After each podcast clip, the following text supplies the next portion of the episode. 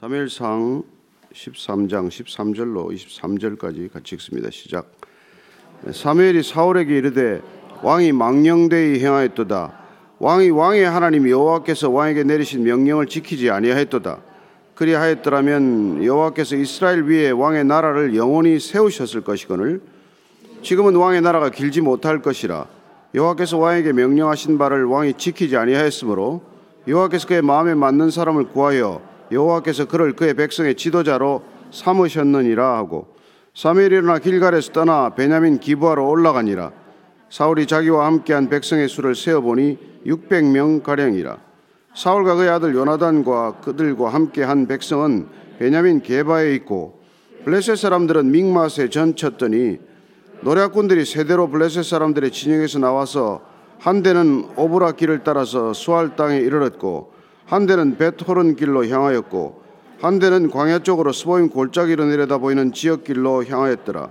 그때 이스라엘 온 땅에 철공이 없었으니 이는 블레셋 사람들이 말하기를 히브리 사람이 칼이나 창을 만들까 두렵다 하였습니다.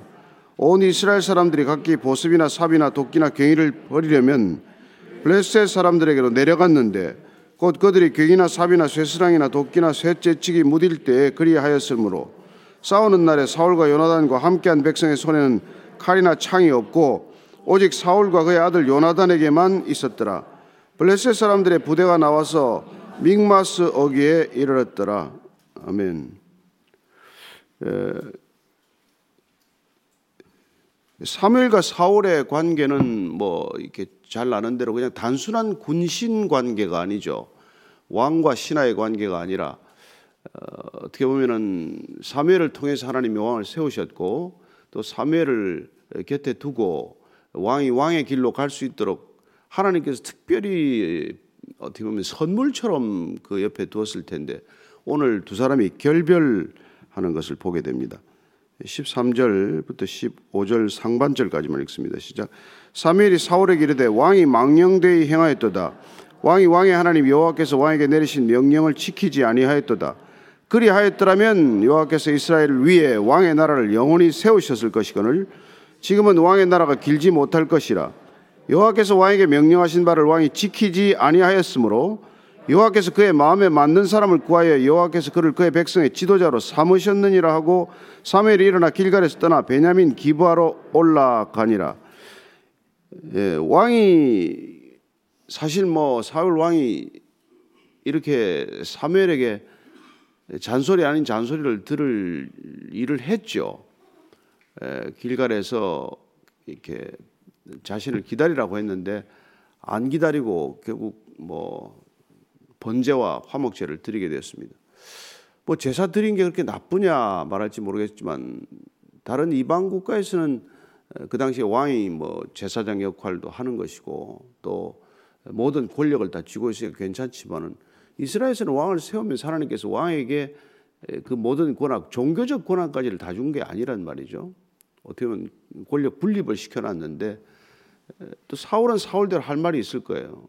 아니 백성들을 다 징집했는데 어, 블레셋 군대가 너무 막강한 걸 보고 슬슬 빠져나가니까 아 그러고 또 일주일 기다리라고 그러는데 일주일 자기는 턱을 다 채웠다고 주장하는 거예요.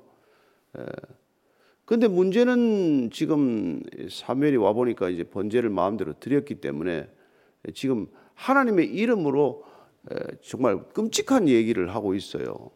아니 지금 왕된 지 얼마 됐다고. 되게 이 시기란 2년 정도 보는데 어, 올라간 지 얼마 됐다고 왕이 이제 자리가 길지 못할 것이고 또 하나님께서는 이미 마음에 맞지 않는 너를 버리고 다른 마음에 맞는 사람 왕으로 세웠다. 이게 할 수 있는 소리냐 말이죠. 듣고 나면은 아마 소름이 끼쳐야 마땅하고, 예. 어쩜 다른 나라 같으면 이런 소리 하지도 못했겠지만 하면은 목이 달아났겠죠. 할 수 없는 얘기예요. 그러나 사무엘이니까 할 수 있고 또 해야만 하는 얘기란 말이에요. 사무엘밖에는 할 수 있는 얘기 할 수 있는 사람이 아무도 없잖아요. 그래서 사무엘은 당연히 왕으로서 해야 할 일과 제사장인 자기 자신이 해야 될 일이 따로 있다는 것. 왕이 아무리 왕이 되었지만 할 수 있는 일과 해서는 안 되는 일이 있다는 것을 정확히 지적한 것이죠. 근데 문제는 이제 그 명령을 어겼기 때문에 벌써 하나님께서는 왕의 나라가 길지 못할 뿐만 아니라 그럼 지금 그에 맞는 사람을 어, 구하여 이미 찾았다는 거예요. 이게 미래 완료형으로 되어 있는데 백성의 지도자로 삼으셨다는 거예요. 이미 다른 사람을.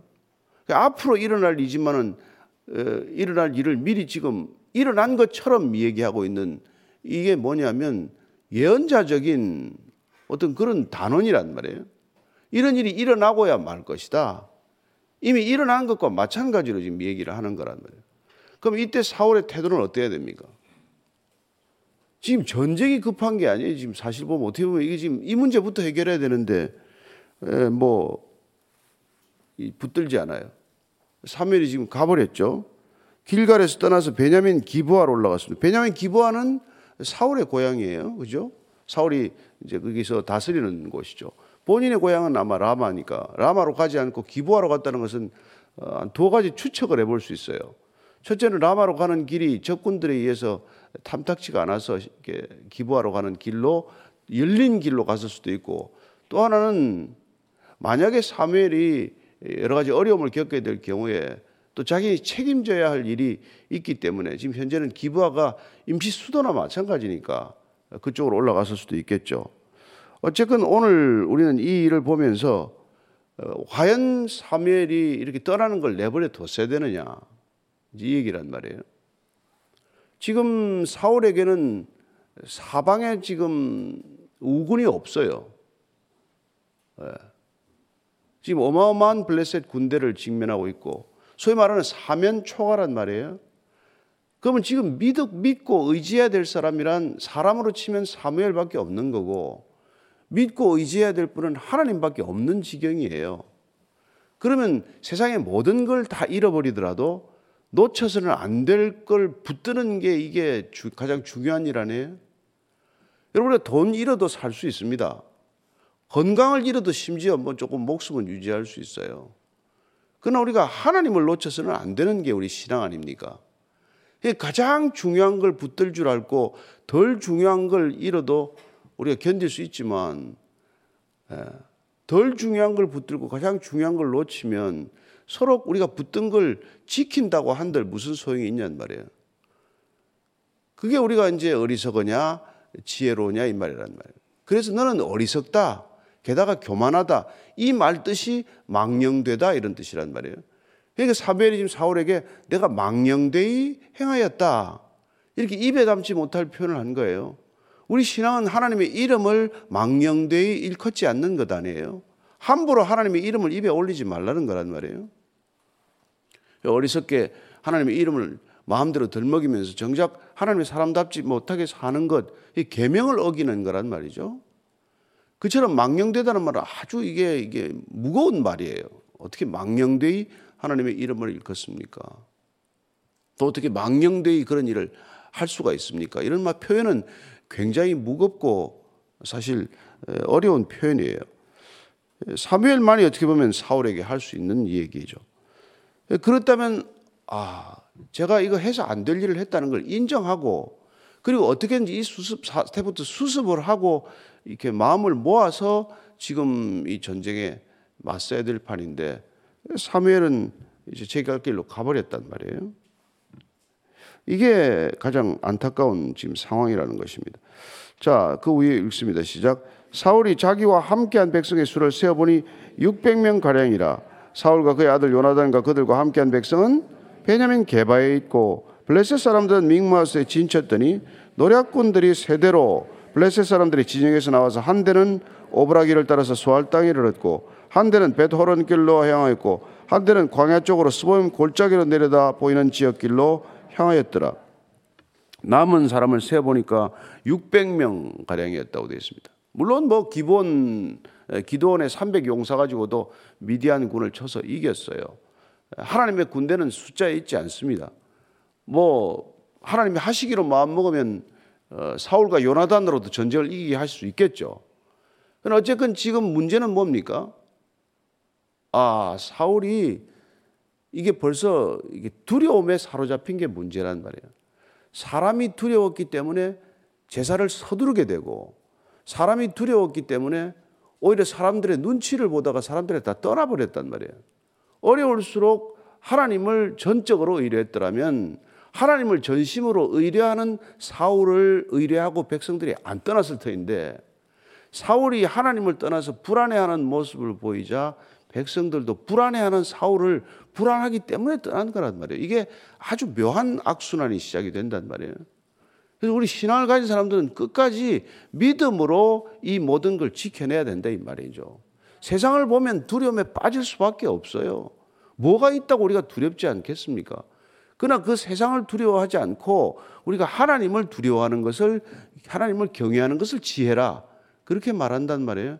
그래서 우리는 망령되이 행하지 않는다. 어리석은 결정을 하지 않고 교만한 결정을 하지 않는단 말이에요. 하나님을 떠난 것보다 교만한 게 없어요. 불안해하는 것도 교만해서 불안해진 거란 말이에요.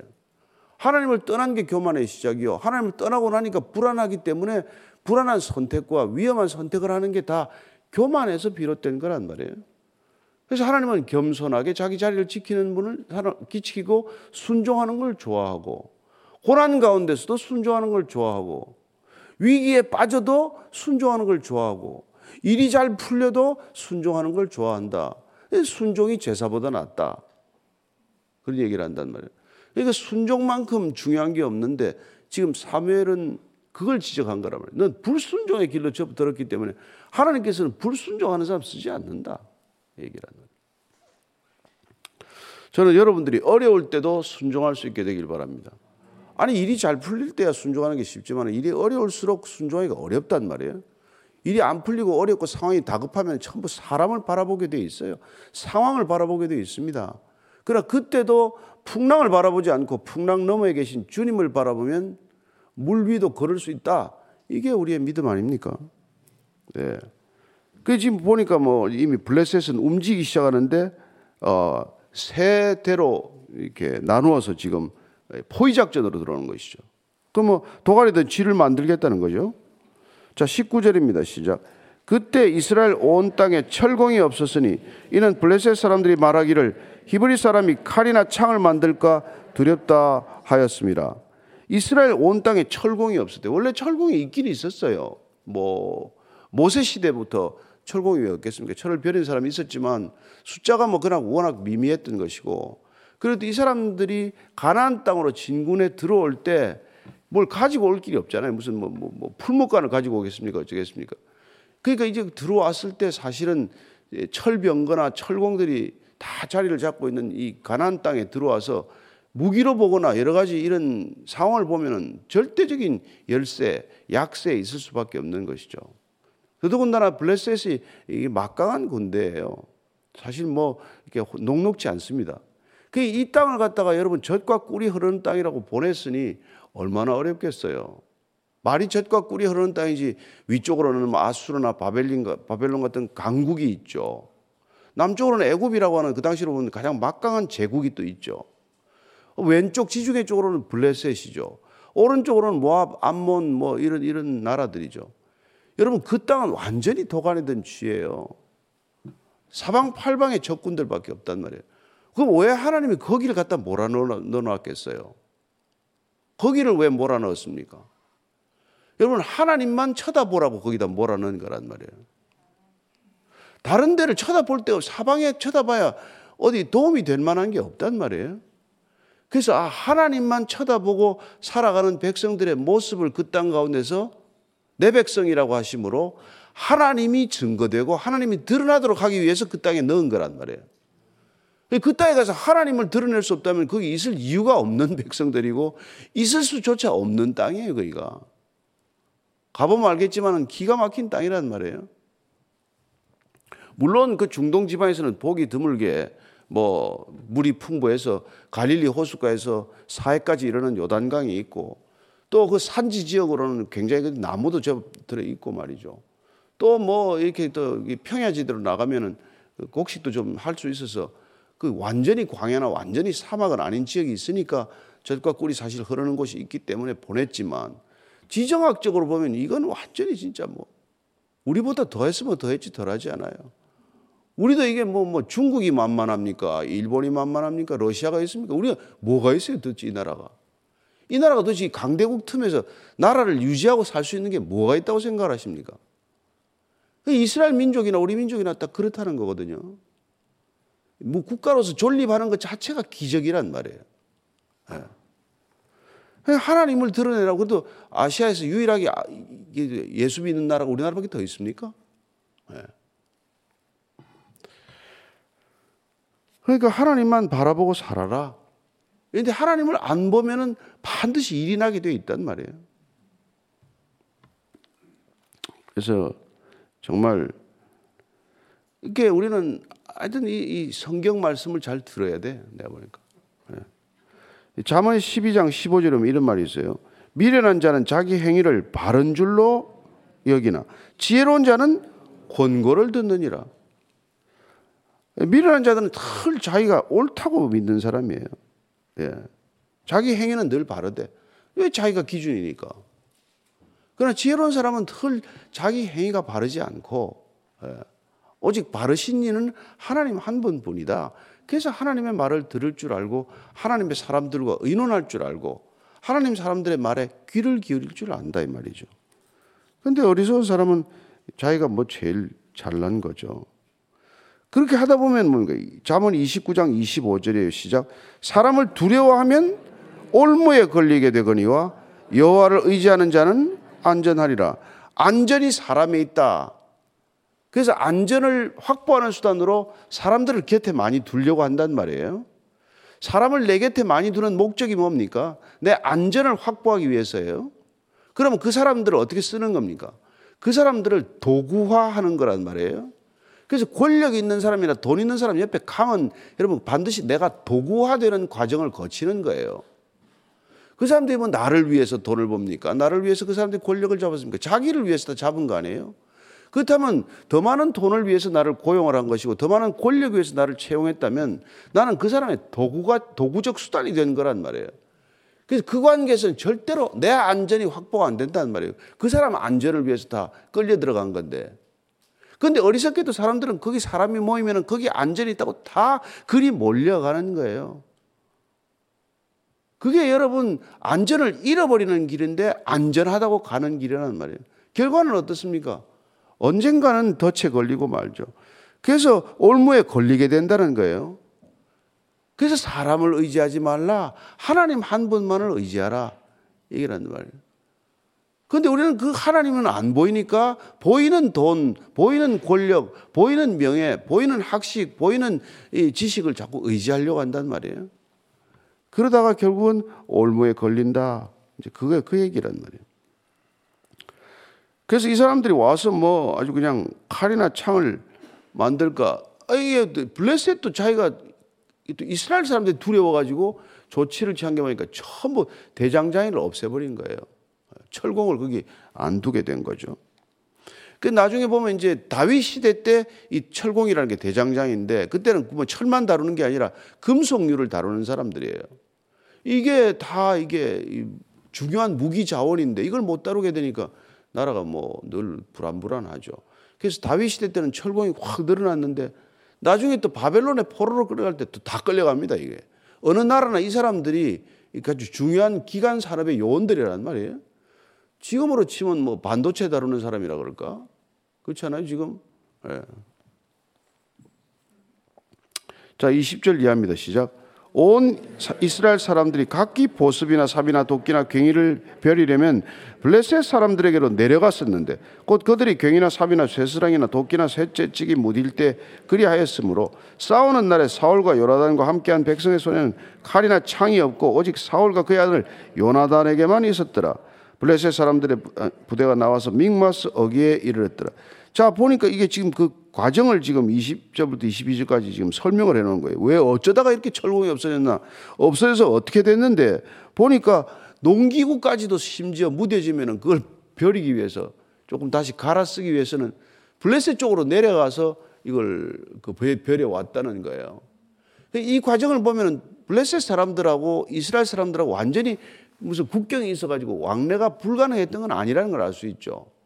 전쟁이 아닐 때는 가서 뭐, 뭐, 뭐, 호미도 갈아오고, 뭐, 뭐, 삽이나 쇠사슬도, 쇠스랑도 갈아왔다는 그런 표현을 보면 거죠. 내 왕이 있으니까 그러나 전쟁이 나면 어떻게 되죠? 아무것도 지금 그 군수 물자가 조달이 안 되는 거란 말이에요. 그래서 전쟁을 하는데 칼 가지고 온 사람이 철 쇠로 된 칼 가진 사람이 사울하고 아들 요나단밖에 없으니 무슨 전쟁이 되겠어요? 나머지 다 삽이나 곡괭이 들고 지금 전선에 다 나왔는데 저쪽은 다 그렇고 말이에요. 그래서 지금 이, 이, 상황이 지금 이렇게 되어 있다는 건 여러분 보십시오. 이게 지금 우리가 우리는 읽으면서 아침에 이게 무슨 상, 관심이 있겠어요? 걔들이 뭐, 뭐 믹마스에 나왔건 무슨 뭐 베토른을 갈라갔건 3대로 나뉘었건 5대로 나뉘었건 우리 아무 상관이 없잖아요. 그렇습니다. 이게 그 당시에는 죽고 사는 지금 전쟁이에요. 죽고 사는 전쟁이라도 시간이 이렇게 멀어져서 뭐 3천 년 좀 지나가고 거리가 중동 땅과 한국으로 떨어지면 아무 관심이 없단 말이에요. 우리는 별로. 이게 흥미가 없는 얘기예요. 그렇습니다. 지금 터키에 지진이 나 있고 우크라이나 전쟁이 나 있지만 전쟁이 1년쯤 지나니까 무슨 지금 관심들이 있어요. 점점 관심이 멀어나잖아요. 그리고 터키의 지진이 지금 그 얼마나 큰 일입니까? 그 터키는 또막 지금 구호물자나 지금 물 밀듯이 쇄도하지만은 시리아는 반군 지역이라서 이 와중에 또 정부군이 포격을 하고 말이죠. 예. 지진 피해 난 데다가 또 공격을 가하고 그런들 돕기를 합니까? 어떻게 합니까? 그래서 우리의 관심은 뭐예요? 뭐가 여러분의 관심입니까? 성경 읽으면 뭐가 관심이에요? 우리의 관심은 왜, 언제, 어떻게, 누가 하나님의 도움을 받고 하나님의 도움을 받지 못하나? 이게 가장 큰 관심이란 말이에요. 우리가 읽는 이유는 우리는 어떻게 살 건데, 이 나라는 어떻게 존립해야 되는데, 그래서 저와 여러분들이 이런저런 꼴 안 당하겠다고 우리가 나와 있는 거란 말이에요. 예. 이런 일은 지금도 일어날 수 있는 일이란 말이에요. 그래서 하나님을 아는 사람들, 믿는 사람들, 기도하는 사람들, 그 사람들이 그냥 하나님한테 붙들려서 봐달라고 싹싹 비는 거란 말이에요. 이런 꼴 좀 안 당하게 말이죠. 여러분 전쟁이 나거나 피해 나면은 무슨 꼴을 겪습니까? 얼마나 엄청난 비극입니까? 예, 그런 일 나기 전에 우리 정말 하나님께 엎드려서 이런 이런 기도하는 사람들이 그나마 이런 기도를 하는 까닭은 이게 이런 일을 안 당하겠다는 거란 말이에요. 왜 사무엘은 예, 이렇게 떠나버렸나? 우리가 잃어서 안 될 우군은 뭔가? 끝까지 붙들어야 될 분은 누군가? 왜 그 사람들은 어떻게 하다가 언제 이렇게 버림을 받았나? 버림을 받고 어떻게 되었나? 이게 날마다 우리의 관심사이듯 우리가 오늘도 주의 말씀 가운데서 우리가 하나님께 버림받지 않고 하나님께 도움받는 인생 되기를 바랍니다. 세상은 할 수 없으면 포기해버려요. 우리도 할 수 없습니다. 그러나 우리는 할 수 없지만 포기 안 하는 이유가 뭐예요? 우리는 할 수 없지만 도움을 청할 분이 있습니다. 도와주실 것입니다. 믿고 도움을 청하는 저와 여러분 되기를 축복합니다. 기도하겠습니다. 하나님 아버지, 참 막막할 때가 있습니다. 믿으라 믿으라 하지만은 눈에 보이지 않는 하나님 믿기가 이렇게 쉽지 않습니다. 하나님 사울이 그렇게 다급한 마음이 들어서 제사 지낸 것도 이해가 되고 그렇게 백성들이 또 왕을 두고 다 떠나버리는 것도 이해가 되고 또 600명 남은 군사를 가지고 어쩔 줄 모르는 사울의 심정도 이해가 됩니다. 하나님 그러나 주님께서 우리에게 너희들은 두려워하지 말라 사방에 대적이 가득하더라도 두려워하지 말라. 그 대적을 둘러서고 있는 불병거와 불말이 더 많으니라. 우리 눈을 떠서 하나님의 도움을 보게 하시고 이 세상을 둘러서 있는 그리하여 믿음의 사람들을 지켜주시는 불병거와 불말과 산에 가득한 하나님의 군사를 보게 하여 주옵소서. 하나님 우리 마음 가운데 그런 신뢰와 그런 믿음과 그런 놀라운 담대함이 있게 하셔서 오늘도 주님과 함께 걸어가는 길이 불안한 걸음이 아니라 믿음과 확신에 찬 평강의 걸음 되게 하여 주옵소서. 이제는 십자가에서 그 평안을 선물하신 우리 구주 예수 그리스도의 은혜와 아버지의 사랑과 성령의 인도하심이 오늘도 정말 적이 가득한 대적이 우글우글하는 이 세상 한가운데를 걸어가지만 하나님과 함께 동행함으로 평강 가운데로 걷기로 결단한 이 자리에 고기 숙인 모든 믿음의 형제 자매들 위해 지금부터 영원까지 함께 하시기를 간곡히 축원하옵나이다. 아멘.